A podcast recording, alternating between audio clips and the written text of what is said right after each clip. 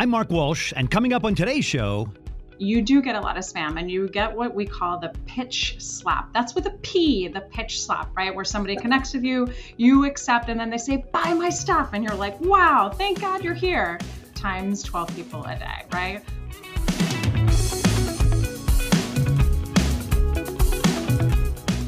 Welcome to What's Working in Washington on Federal News Network and streaming as a podcast.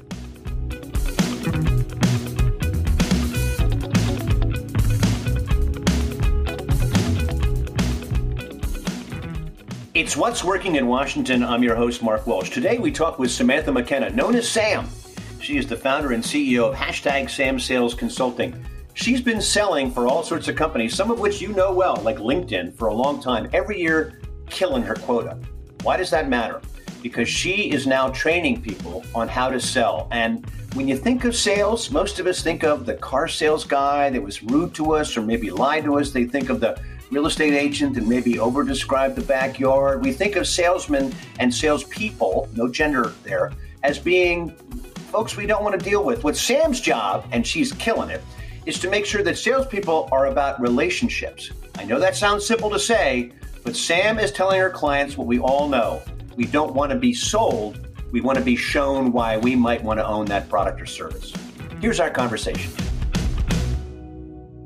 Sam, welcome to the show. Thank you so much for having me, Mark. Great to be here. I, uh, I, I realized and I communicated to you how it seems like you are absolutely the tip of the spear or at the forefront of so many different ways that customers are being contacted. They're being introduced to the customers, or I should say, to the providers' wares and services and value, and how that relationship is built and solidified and maintained in this new world, and not just of social media, but all the all the tactics that are in front of us. It's incredible how you've been doing that. Tell us the aha moment that made you decide to start your own firm.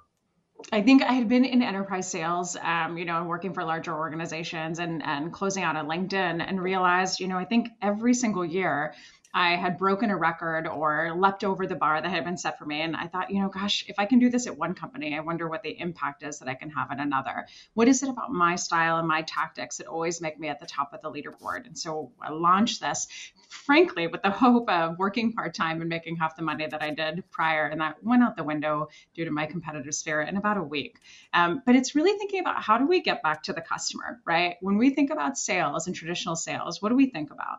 We think about the same thing that I thought about when I got into sales, which was boof, right? Our our industry, our space has a bad rap, and it's because so many people are aggressive and manipulative and just kind of, you know, not so great when we do our outreach. We think about ourselves instead of the customer.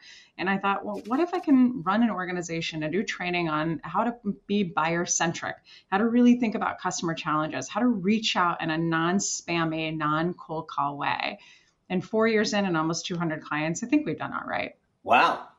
So it's funny because it's it, my, my sense when I talk to folks getting into the business world is that a lot of younger employees, I say younger folks, maybe under 30, call themselves business development when in fact they're yeah. really in sales. And I wonder if there's there's a sense of that shame that you just you just touched upon because we're all selling. It's like you heard me when I got into sales. I literally changed my title to business development because I thought sales was a little too grimy. And I was like, well, business development sounds much more elegant. And so I went with that. But yeah, at the end of the day, we're in we're in sales, right? We're here to develop business, but we're here to sell. Um, and that's our goal. So your time at LinkedIn must have been incredibly educational and probably motivational because, you know, when it started, we all know those of us who joined on early saw it was a way I would argue, professional Facebook to reconnect and, and present yourself. But yeah. in the in the last, I don't know how many years you can you can walk us through that. It's become a platform for uh, for relationship and relationship initiation. I'll ask the question though, as a heavy LinkedIn user, I feel like I'm getting more spam than ever before by LinkedIn participants. Do you think that may harm the brand and the environment? I think LinkedIn is, I think, the, the truly the best platform for trying to avoid robots and spammy, et, et cetera. But I think we're, what we're missing is an education of how to properly uh, use the platform, which is one of the many things that we do.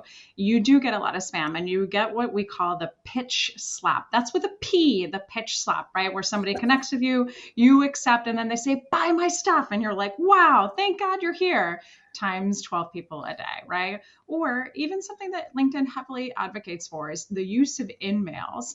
InMails used to be fantastic because they stood out through, from the noise, but what are they seen as now? Spam, because yeah. that's exactly what people do, right? It's advocated that salespeople use InMails to try and connect with people when there's so many more authentic and manners driven ways to connect with your buyers. I think the fantastic thing about LinkedIn, and I don't even think LinkedIn quite realizes this yet, but the community and the education that the platform has built is amazing, right? You think about the early days of every role that we are in, there's influencers, right? I hate using that word for myself, but myself included, who teach you, right? Who have been there, done that, killed it successfully, and teach you everything that you need to know about your specific profession. And you think about that. That's also what we're kind of getting wrong with LinkedIn is our buyers are here not to be sold and not to be aggressively told. They are here to learn. So when you as a rep or as an executive, et cetera, come to, to teach your stories and talk about the things that you've done, you are here to inspire and tangibly teach somebody. It's interesting too because we have a whole line of business that writes executive profiles and content and manages and some celebrities too that you might have seen spy up on the platform. But everybody at first wants to say, let me talk about my company. And we're like, nope. Tell us about the day you were born and everything that's happened since then that you're comfortable sharing and maybe not so comfortable sharing. And let's tell those stories because that'll draw your users in overnight. So it's funny because uh, I agree from an experiential standpoint with everything you just said. And once again, to our listeners, we're talking with Sam McKenna Sam is the founder and CEO of hashtag Sam Sales Consulting and an incredible career in sales, which she now, with her colleagues, is, uh, is applying to the 200 plus col- uh, clients that they have. But I remember Lion. Remember Lion, LinkedIn Open Networker, and when I used to oh, see that that Lion uh, badge next to somebody, I tended maybe I was alone, but I tended to shrink away because to me it was sort of like, oh no, this guy, typically guy, this guy is in it for, hey, can you buy my, you know, like like like a, like a carnival barker and it, it seems like that badge has either gone away or people are getting smarter about not using it. I think it's interesting. There's a, a gentleman is a good friend of mine in Chicago named Todd Caponi, and if you want any negotiations training, he's fantastic. But he says he says something that I think is so true. Salespeople ruin everything. We ruined the telephone. We ruined all the technology that came. We ruined you know outreach and things that allow you to scale your email, um, and we ruined that, right? So even having open to network or open to chat on LinkedIn um, that all of a sudden meant that you were more likely to respond, which meant that people probably segmented those profiles down by the people that were open to it and then started to spam those. So I think that's also what's interesting about sales. It's a constant, we're constantly changing. Something works today, we ruin it, then we have to change it, right? If you're familiar with that platform, outreach.io or SalesLoft headquartered in Atlanta, those things allow you to scale what was called personalization, right? So it's now personalization at scale, which is a dirty word in my my book. It means that you put your name in, um, and now somebody thinks that you know put these little brackets that pulls your name from a CRM, and somebody thinks you personalize the email. Hey Sam, wow, they know my name. That worked for like six months until we all caught on, and then it went away. So we ruined everything. We've got to stay up to that. And at the end of the day, when we think about Chat GPT and AI and everything that's changing in the landscape, what really matters, and frankly, what matters and the people who are going to win are the ones that frankly, just take the time to understand who their buyers are, put in the work, do a little due diligence, do a little show me you know me, as we call it here at Sam Sales, and just give a darn about their buyers. So we're going to touch on AI and, and how you're seeing it shake out in, in, in a little bit, but I, I want to, if we could stay on LinkedIn, and maybe maybe I'm telegraphing to our listeners here on what's working in Washington some of my personal resentment, but I, I got to tell you what, what what blows me away sometimes is people to your point, what's that? It's called pitch slap. I, I, I love that term. they they reach out. Their profile seems fine, interesting. I say yes. Then they they send me a gazillion sales pitches, and mm-hmm. then they get resentful when I don't answer them. To me, oh, silence silence equals no. Yet they refuse to stop pitching. And then when I say I'm not interested, they they say why not? Which is of course what every salesperson is trained to say. And I just wonder, like, can we figure out a way to stop that, please?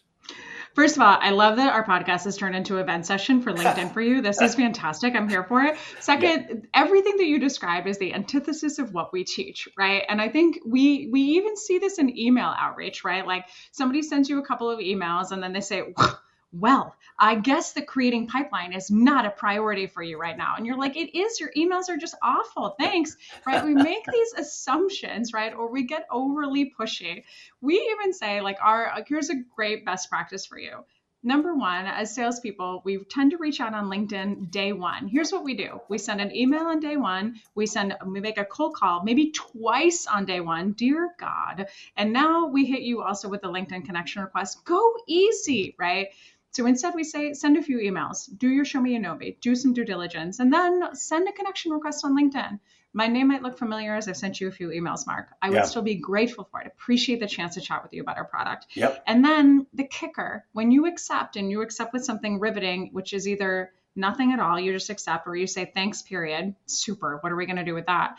What we advocate for is that you say thanks for connecting, Mark. Looking forward to staying in touch. And you know what you're going to do? You're going to say, huh, that's weird first you're going to panic because you're going to see my message come in. You're going to be like, here it comes. Yep. Then you're going to see my non-salesy message. You're going to think that's weird. She didn't pitch me. And I'll say, just you wait, it's coming. Just not just yet, right? We're going to put a little care into the relationship and try to earn your time versus be a hustly sales rep that's going to push ourselves into your world.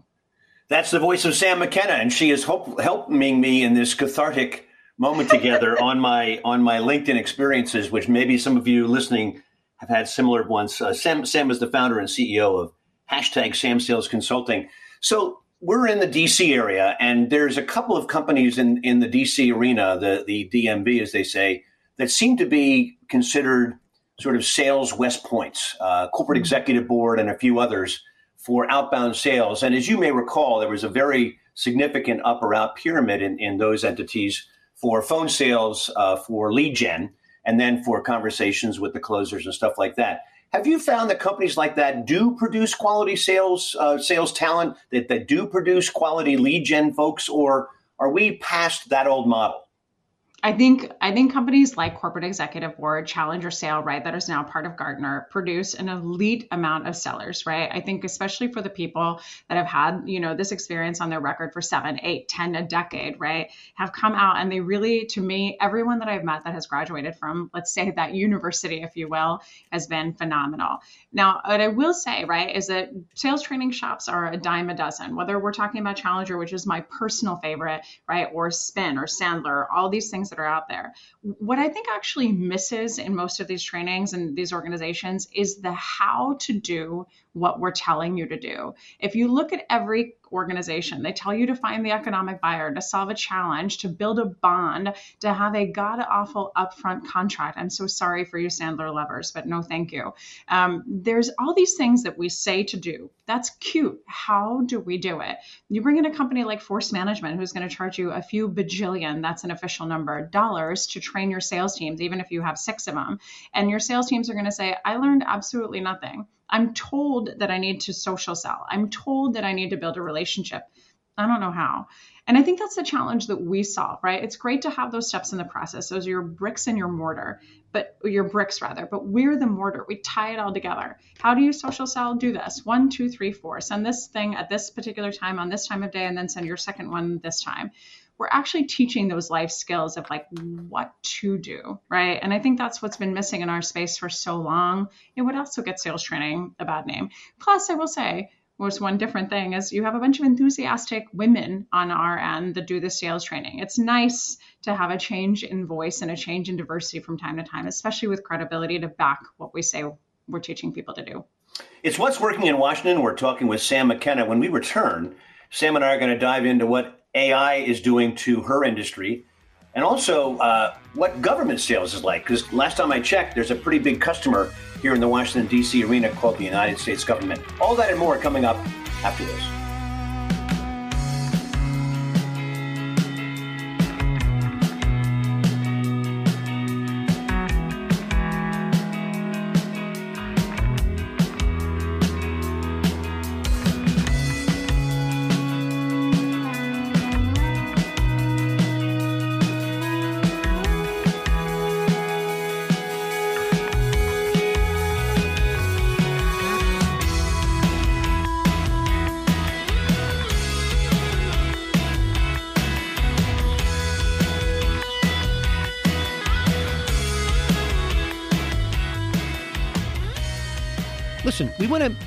Out a huge thank you to our listeners who put us in touch with some of the best voices in Washington, D.C. and the region. We've been hearing from you through Twitter, LinkedIn, and other direct messaging. On What's Working in Washington, we talk to power players about innovation in the federal government and how businesses in the region are keeping us competitive. We talk to the brains in the nonprofit world, restaurant domain, and next gen tech. We love meeting smart people. If you know someone we should be talking to on our show, let us know. Tracy Madigan, our producer, and I think that it's all about shining a spotlight on people who are really getting things done in the region. So please keep those ideas coming. And thanks to all of those who stay in touch with us.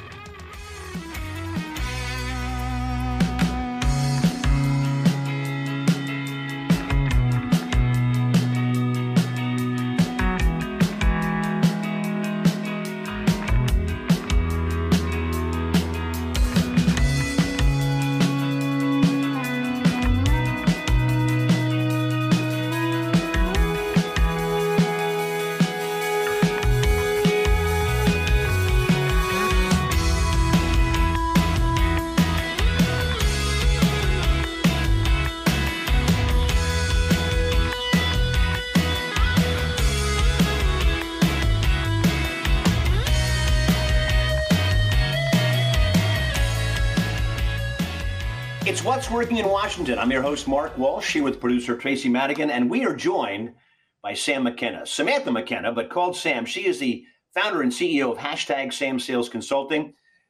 One of the things they do very, very well, amongst a wide variety of things for their clients, but maybe the best thing they do is sales management, sales training, and aggressively increasing the sales capacity of the clients that they work with. And we'll get to some of those clients in just a second. But let's talk about your background. We we know that you got into sales early.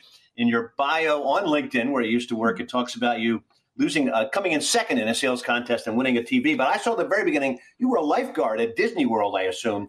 Yeah. There's no sales in that I, unless you want to save somebody's life. But walk us through uh, that, the Florida State, and then your sort of progressive sales experience culminating in, I think we touched on it earlier, why you decided to be a trainer as opposed to hitting your quota and making real money.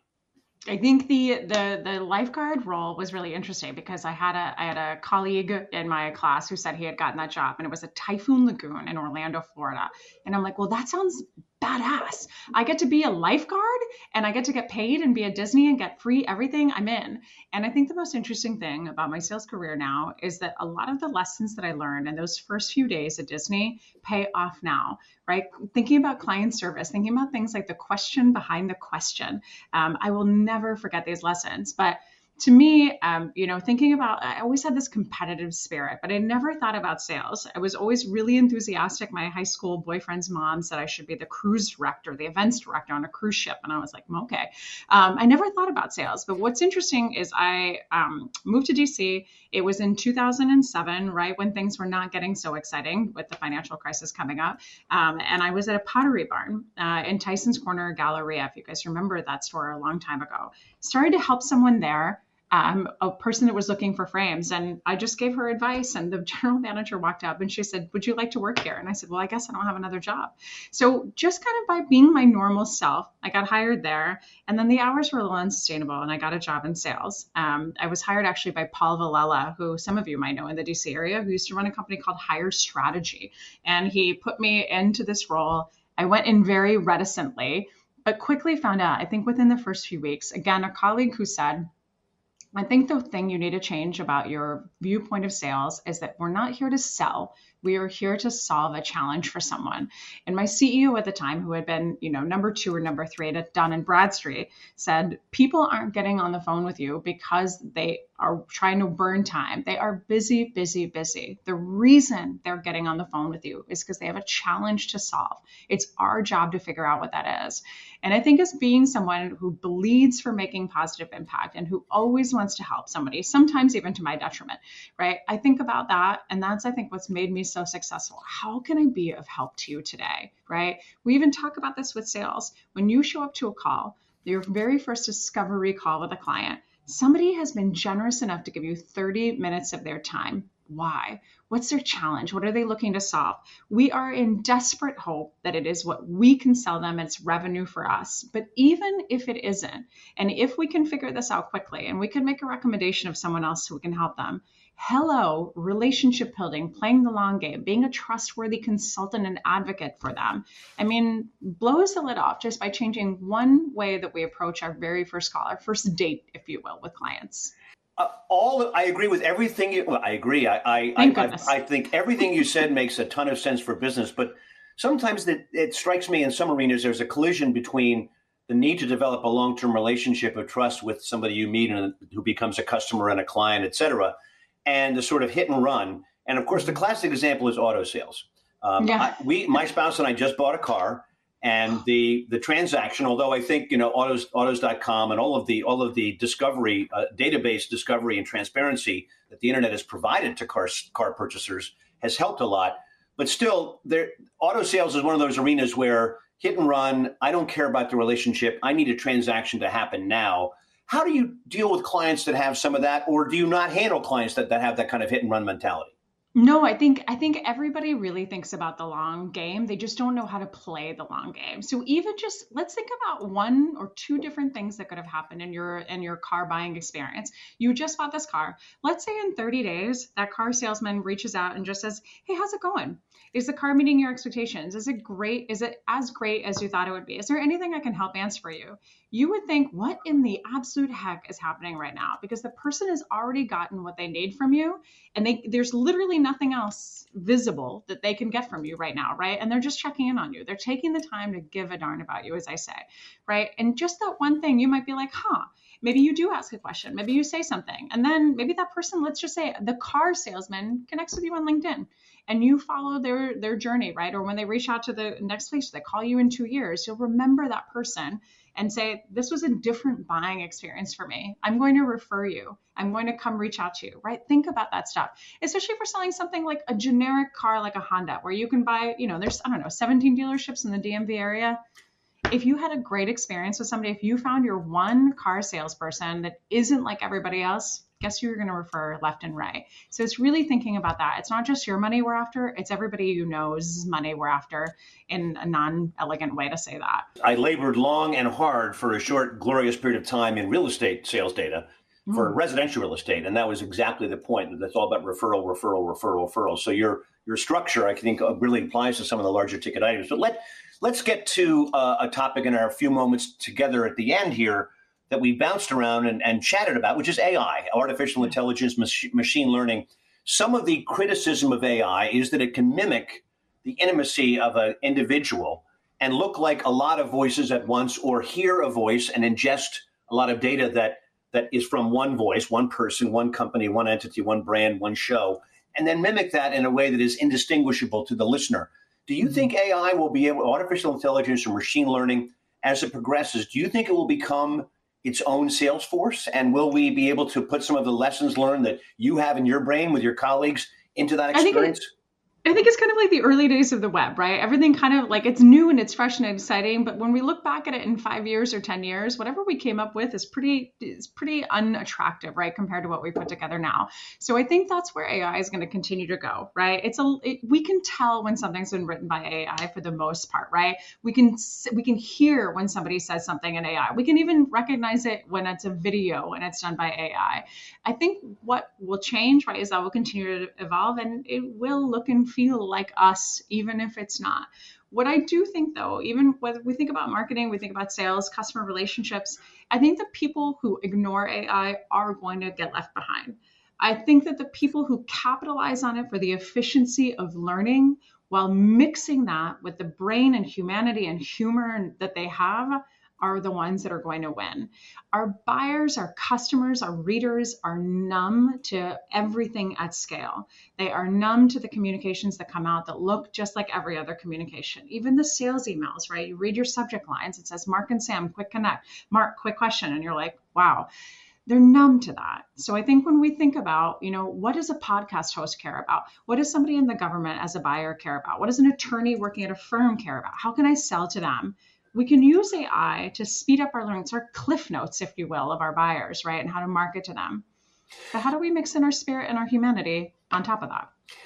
All questions to be resolved. We're a little bit of a lightning round here before we get to our final set of questions. Are there any things uh, you want to tell our listeners about government sales that have specifically hit you and your colleagues at hashtag Sam Sales Consulting? I think we also think that because it's government sales, relationships don't matter, right? It's RFP based, it's data, it's database, it's all that stuff. But relationships still do matter, right? Making sure that we have those, we have our paths in, we have our champions, we have all sorts of sources of information about how our decisions are being made. Don't forget that just because it's the government, that those relationships aren't super vital to the way that we move ahead. We finish each show by asking our guest the meta question, which is if you rule the world, what's one thing you would start happening that isn't today, or what's one thing you would stop happening that is today? Uh, the microphone is yours, Sam. Well, just like a true salesperson, you give me an inch, I'll take a mile. So since you said one, I'll take two. Okay. Uh, one, I'll do a quick selfish one. I would say for any of your drivers who are going the speed limit or like a few minute, few miles over it in the left lane, please do do Mark and I both the courtesy of, of just scooting over to the middle lane. The left lane is for passing. Thank you so much. Please get out of our way so we can speed and then be more readily caught by by the police looking out for us. Good thing I didn't mention Agreed. make and model of my car. Yeah. Um, non-selfishly, I would say I'm wildly passionate about financial literacy. Um, I would love to see that change as something that is a mainstay in our schools across every uh, age grade that we have, and and making sure that people are really well equipped with even just a few of the basic foundations, like what compound interest is, what a FICO score is, how to manage your credit card when you graduate high school. Um, I think what what how empowered we could be and how better of a decision maker we could be um, from a financial perspective if we just learned a little um, right before we got out in the world. So one thing I would change there. Well, the two you chose, I am 100% in agreement with. And as you know, the NFL actually does a financial literacy program for the draftees who often, wherever school they attended, not not Florida State, of course, they'd be fabulously course, prepared yeah, at Florida State, go Seminole. but the idea of financial literacy as they come into you know significant salaries far above oftenly often where, where their life has led them. And um, I would suggest that financial literacy at, at Taunton High School will let those young men and women go into better careers when they can afford a car and drive fast on the on the outside lane of the beltway. So your two recommendations actually do do come together at the very top. Listen, Sam, Sam McKenna, it's been a fabulous conversation, and we really appreciate you being on the show. We love every single minute of it. Thank you very much. Thank you back. The team behind What's Working in Washington is a great group. The executive producer and editor is Tracy Madigan. Online content, Anna DeGraff. And that theme music you enjoy, performed by the Sunbathers.